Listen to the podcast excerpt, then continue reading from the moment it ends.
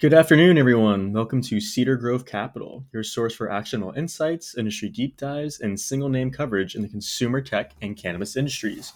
If you are new, you can join below. Uh, please hit the heart button if you like today's newsletter and reply with any feedback. Uh, so, today we are going to be going over um, Sweetgreen titled uh, Serving Green but Bleeding Red. Um, so, key points to kind of summarize what this whole uh, article is about. So, you know, once a VC darling, this quote unquote tech company uh, or restaurant chain, I should say, is anything but that. Um, the company is not differentiated at all, and some aspects of its business expose it to more risks than others. Higher inflation and lack of pricing power will continue to eat into the company's margins. Widening losses and no path to profitability should make investors wary where the company's priorities are. And then also, uh, compared to other restaurant brands out there, um, which are profitable, uh, valuation metrics show just how overvalued Sweetgreen is. So, without kind of giving it away, I'm sure that uh, you know my summarization um, key points uh, allude to kind of where I'm going to be leading off with this. But uh, let's kind of dive into the business overview. So, Sweetgreen um, develops and operates fast casual restaurants serving healthy foods prepared from seasonal and organic ingredients and serves customers via 140 stores across 13 states plus DC. They sell their goods through two channels in store and digital. Menu items offered include signature salads, warm bowls, plates, and are complemented by a seasonal menu that changes five times a year. Um, so, their restaurants have actually increased from 29 restaurants in 2014 uh, to 119 restaurants at the end of 2020, which is representative of a 27% CAGR. Um, as of t- September 26, 2021, which is the last filing date that they had on their IPO, uh, they've grown to 140 restaurants. Uh, an important metric that kind of deals with, with restaurants um, and others are average unit volume. So basically, how much money in sales does each store generate? Um, so from 2014 and 2019, uh, they had actually increased AUVs from 1.6 million to 3 million, which is a 12% CAGR. Uh, in 2020, which is obviously the pandemic, um, the AUVs dropped down to 2.2. Um, and then 2021, uh, AUVs year to date, um, which is the first three quarters, uh, are 2.5 million. Um, and this is actually comparative to uh, 2.3 million as at the same time in 2020. So, if we kind of dive in a little bit deeper to the financials of the company, which will be a very interesting topic to th- talk about later on, um, there are actually two uh, views that you look at restaurants. One is um, you know, like the the overall sales and the cost of the company. So this is like broad level, how much is the whole company making, uh, and then what are the costs associated with it that fall flows down the, through the P and L. But then the second one is actually on a restaurant level. So like how actually uh, profitable and how many how much sales are driven from each individual store uh, on the, on the store level. Exactly how it sounds. Um, the reasoning behind this is that like you know you can you can make a store incredibly profitable. But then, you know, if your company at the high level is kind of mismanaged, whether through I don't know excessive like marketing costs or um, other SG&A, et cetera, uh, it really paints a picture to see how well your management is actually executing and compared to your stores. So net revenues um, have grown from 42 million in 2014 to 2019 million or 2019 million. I'm sorry, 274 million in 2019. This is about a 46% CAGR Again, 2020 pandemic, so revenue dropped to 221. But with the rebound in 2021, uh, there's 243 million um, in sales, which is compared to 161 million in the same time frame a year prior. Uh, they're not making money. Um, in 2019 alone, they lost 79 million or 70 million dollars in, in, net income. Uh, in 2020, given the circumstances were, they lost 142 million dollars. And in 2021, uh, up until September 26th, they lost 87 million dollars. Uh, so not a pay, not a pretty picture, but I'll dive into that a little bit more when we go um, uh, deeper into the thesis. Uh, on a restaurant level, um, from 2014 to 2019, uh, they were able to increase um, uh, profit from 8 million to 44 million, representing a restaurant level profit margin of 16%. This is in 2019. Um, uh, you know, looking at it from 2021, which is the most recent, uh, they had 28 million, um, which is about a 12% restaurant profit margin. Um, that's also compared to a loss of actually six million uh, for their same time period in 2020, which is representing a negative negative four percent margin. So you can see the trend here. You know, 2020 was obviously a bust, but 2021 I was trying to make a comeback. But the company has some has four key financial targets that they're trying to achieve in the long term. The first one is uh, year two cash on cash returns of 42% to 50%. And what cash on cash returns means is just basically like what type of like return are you getting from the investment that you're actually outlining for um, your actual restaurant, right? So uh, projecting in year two, they're going to be making it back um, 42 to 50% of that. Uh, AUVs, they're trying to get it back up to where that was in pre-pandemic. So they're aiming for 2.8 million to 3 million in AUVs. They're trying to obtain restaurant level profit margin of 18 to 20%, right? So that's not company specific, that's restaurant specific. Uh, and then uh, lastly, um, you know, these restaurants cost money to build, right? They're, they're not a franchise type of operation. They, they own all their stores. So they're trying to get an average investment of approximately $1.2 million per new restaurant. So, AKA what the cost is going to be uh, to open one. So those are kind of the business overview and the financial overview. Uh, but when you look at the recent stock performance, so for those of you that don't know, Sweetgreen was actually a private company for at this point most of its life, almost 97, 8% of their life. Um, and they went public in November of last year, uh, 2021. So if you remember what happened back then, uh, Omicron came around and completely destroyed, I'm sure, all of our portfolios.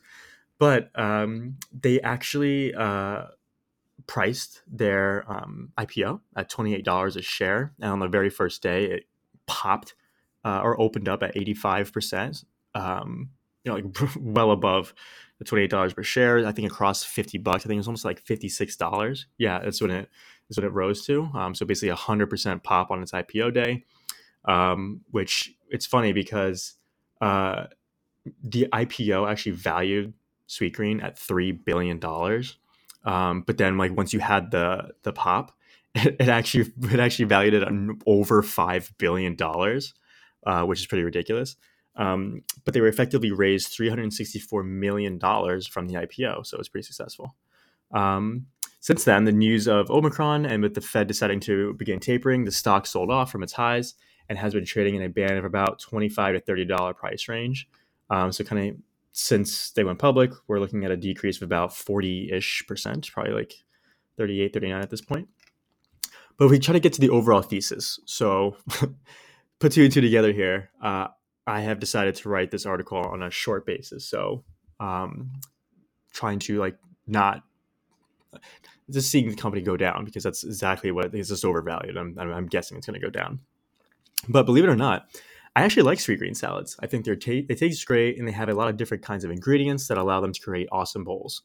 However, I only had Sweetgreen on a regular basis because when I used to work for Merrill Lynch, um, they paid for my dinners back then when I was an investment banker, um, and so it was essentially free.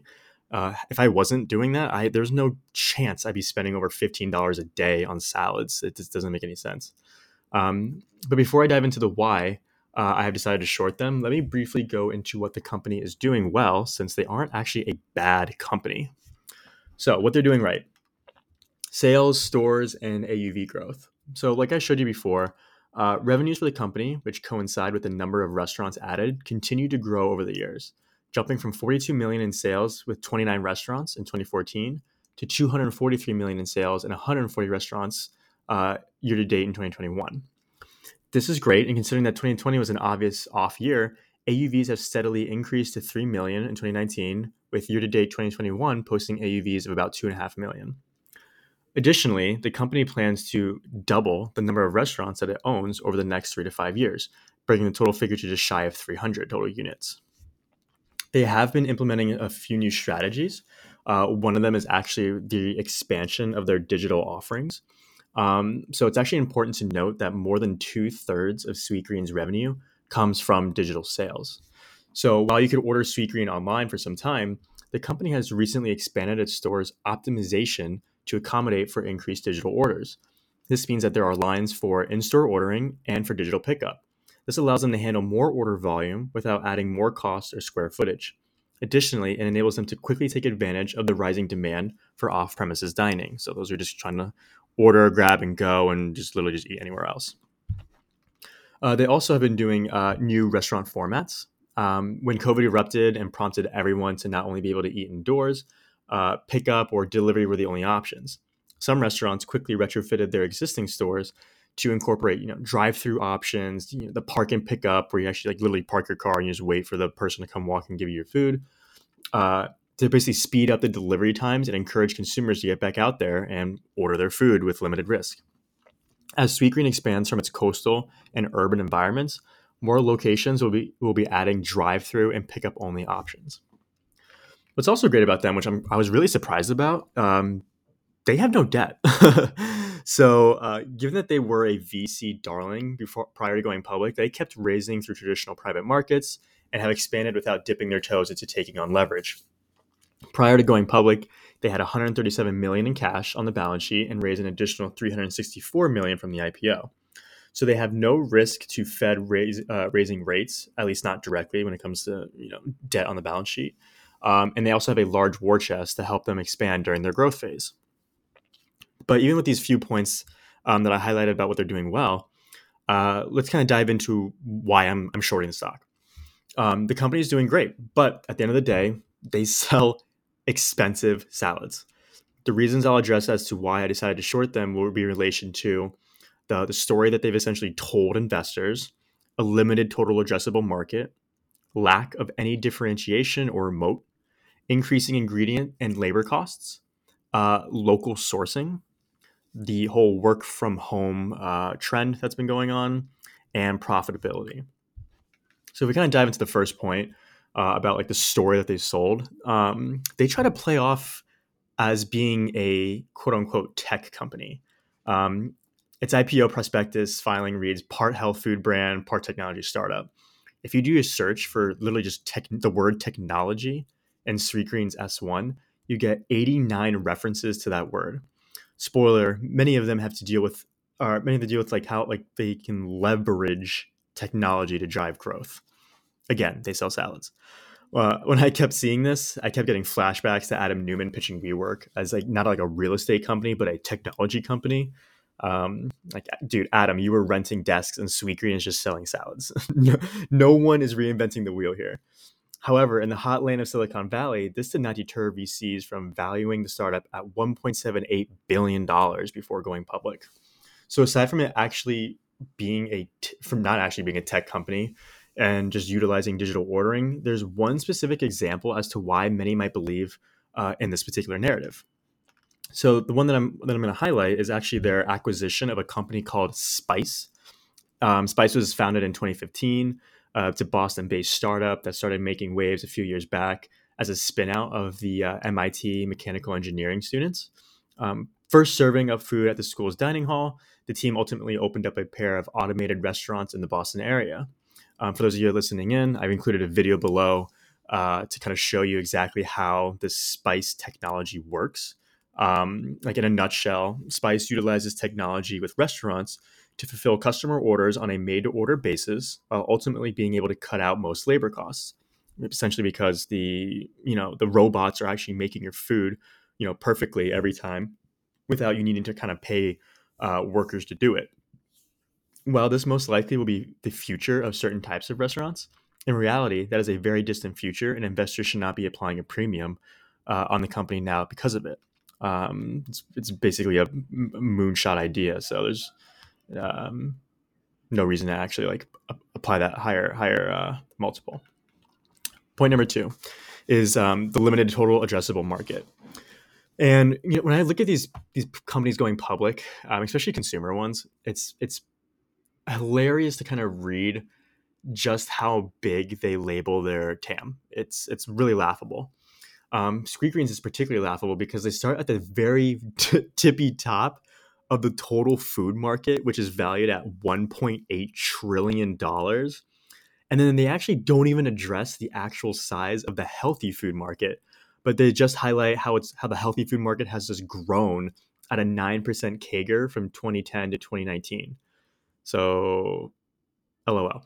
Despite them not even knowing how big their market is, I will give them the benefit of the doubt that the market for healthy eating is in fact growing. However, this is negated just from the pure reason of how expensive their salads are and who can afford them.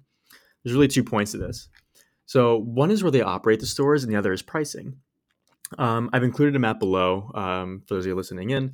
If you if you look at the map, um, many of the current restaurants are actually on like the coastal areas of the U.S., like West Coast, East Coast, Southern um, regions like Florida, Texas, etc., um, or they're in uh, urban cities. So, not many suburban restaurants currently exist. But if the company plans to double its footprint in the next three to five years, the biggest question that needs to be asked is can they resonate with suburban areas? Like, will suburban consumers want to go out of their way to order a salad from Sweetgreen? This question is a lot easier to answer in urban areas for various reasons. But then the second point is are they willing to pay a premium uh, for these salads? My guess is probably not. And to add more color to on this as well, if the company wants to attract this type of consumer, then prices will need to drop significantly compared to urban areas, which uh, in, in turn is going to be driving down overall AUVs, which is not the best for a restaurant. Um, point number three, so very hot um, topic of discussion is the increased costs associated with doing business with inflation, and then also the lack of pricing power. Um, okay, so this so this is going to be the first time I actually reference Chipotle uh, in comparison to Sweetgreen. The reason I bring them up is that they are the closest like pure play company to Sweetgreen that we can relate to. So this being said, what does increased cost and pricing power have to do with Chipotle?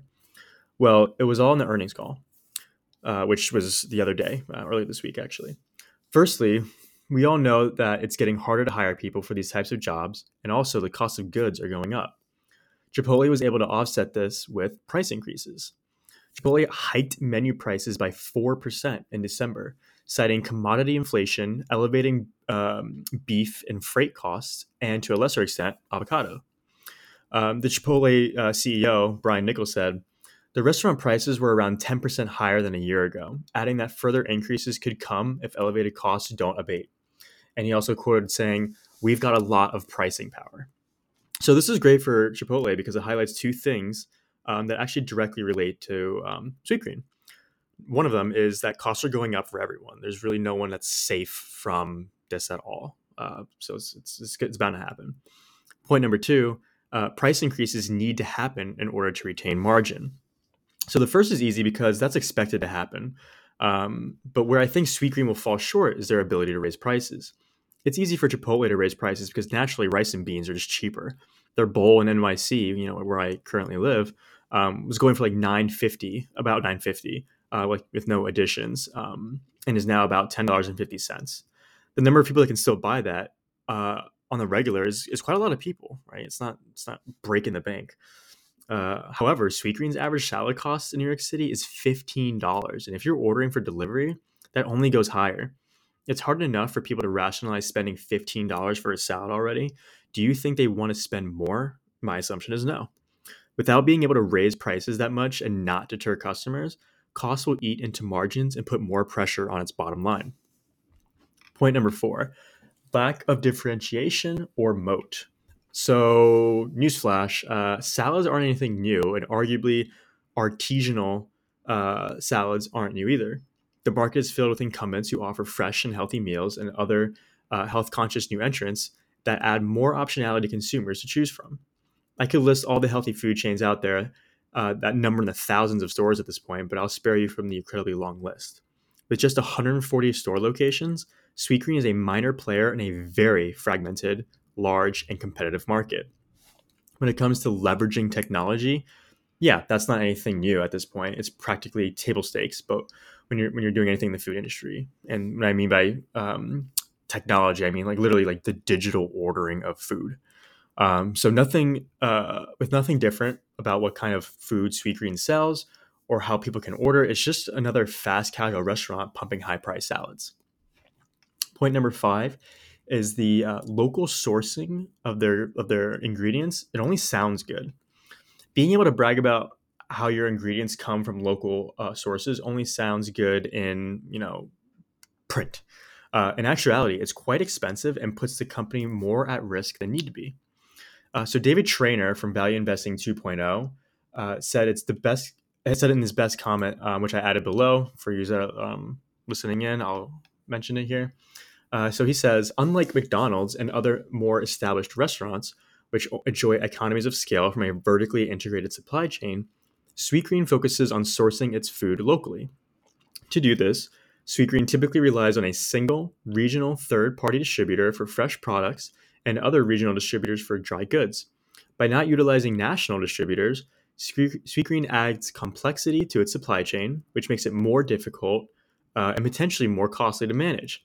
For instance, Sweetgreen has more domestic food partners, so over 200, um, than they do restaurants, which are at 140. Chipotle, which offers its own variation of salad, relies on more traditional, large scale food suppliers, which helps the company better manage costs. In 2020, Chipotle locally sourced only 11% of its produce from 54 local farmers to serve its about 2,900 stores. This relative inefficiency leads to higher operating costs.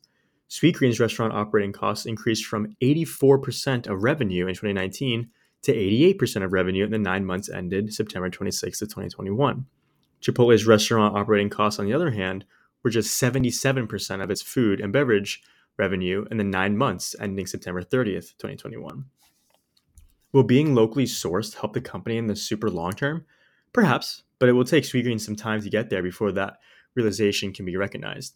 To make matters worse, when you have that many partners sourcing your food, it adds uh, risks. So, pulling further comments from David on the matter, uh, he says, Relying on numerous third party sources makes guaranteeing that quality control standards are maintained throughout the supply chain more complex. A lack of control over its supply chain exposes Sweetgreen to even more risk than other types of restaurants, as it serves large amounts of uncooked food, which is more susceptible to foodborne diseases. In 2019, when Sweetgreen received reports from a New York City customer uh, about Ill- illnesses caused from spoiled blue cheese from a local supplier, the company had difficulty tracing which restaurants received the spoiled product. As the company grows its store footprint, its ever increasingly complex supply chain could expose its customers to riskier food. So, we'll see if they can actually scale this as their stores continue to grow. But their model for not operating under similar practices of large scale restaurant change is uh, uneasy. Point number six working from home is a problem. Sweetgreen's business has largely been fueled by office workers, many of whom will now be able to work from home permanently, uh, me being one of them. Before the pandemic, Sweetgreen uh, had more than 1,000 outposts. And for those that you don't know, they label outposts as like drop off points for offices, residential buildings, and hospitals um, that can like, deliver the meals to the consumers on a regular schedule. Sweetgreen notes in its S1 that um, outpost customers have been the most habitual users, with the average Outpost customer ordering approximately six times per quarter, so six times every three months. Uh, nearly all of its outposts were closed in 2020 as offices closed during the pandemic. While the number of outposts rose to 35% of pre pandemic levels in um, Q3 of 2021, it's hard to think that fates of in person work and Sweetgreen aren't intertwined, even as the popularity of delivery apps and ghost kitchens grows. Decreased outpost sales means lower sales per store for Sweetgreen.